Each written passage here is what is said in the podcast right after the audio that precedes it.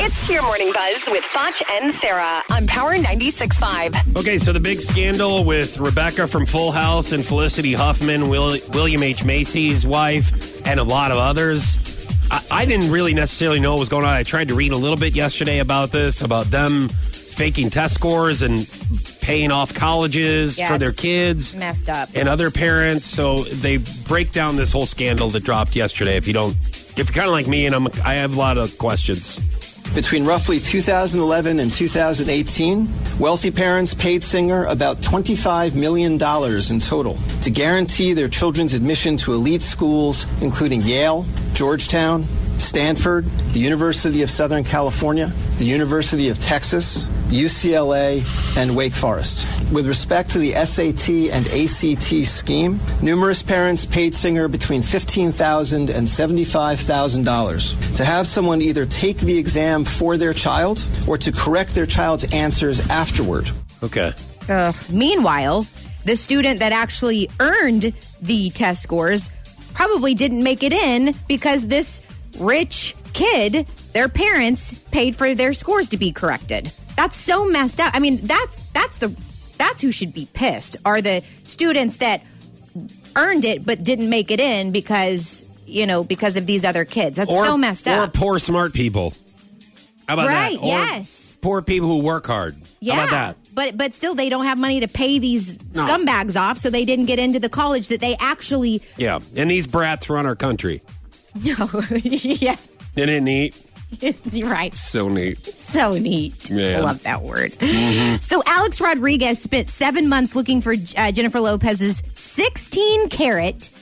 $1.8 million dollar diamond engagement ring. Okay, yesterday it was a million. Now it's 1.8 million. That's a big that's a big difference, okay? I mean, this this is insane. Wait, but what's that the just, big good? What, what is it? 1.8 million? One mil- million versus one point eight million, so Okay. almost two million. It was almost two. What's the two million difference? I dollars. mean, they're- they're eight almost- hundred thousand dollars is the difference. With the both of them, what are they? $700 million? What's, Yeah, what's but- 1.8? But still, I mean, with her track record, that's a lot of money to put down on an engagement ring. It's like ba- it's like buying a dining room set. Like seriously, No. it's like it would be like it would be like somebody just you know with an okay salary going out and buying a dining room set. I don't know. That's about kind of that. what it is. I don't know about One that. point eight million when you have seven hundred. That's that's exactly what it is. Well, you know, good for him for taking his time. For you know, all he was trying to do was find a ring that she hadn't already been given. Well, yeah, she's been It took a engaged like while, three or yeah. four times. She's been married three, three or times. four times. Yeah, yeah. So I I mean, yeah, I, I uh, good for him for taking his time yeah. and and giving her something that she hadn't already been given. Ricky Gervais was on Jimmy Fallon. Um, he was telling a story about meeting his elderly uncle at his father's funeral, which I know a lot of people are like, uh oh. Uh, but Ricky Gervais and a lot of those comedians find any kind of subject where they can find like a little bit of funny in any subject.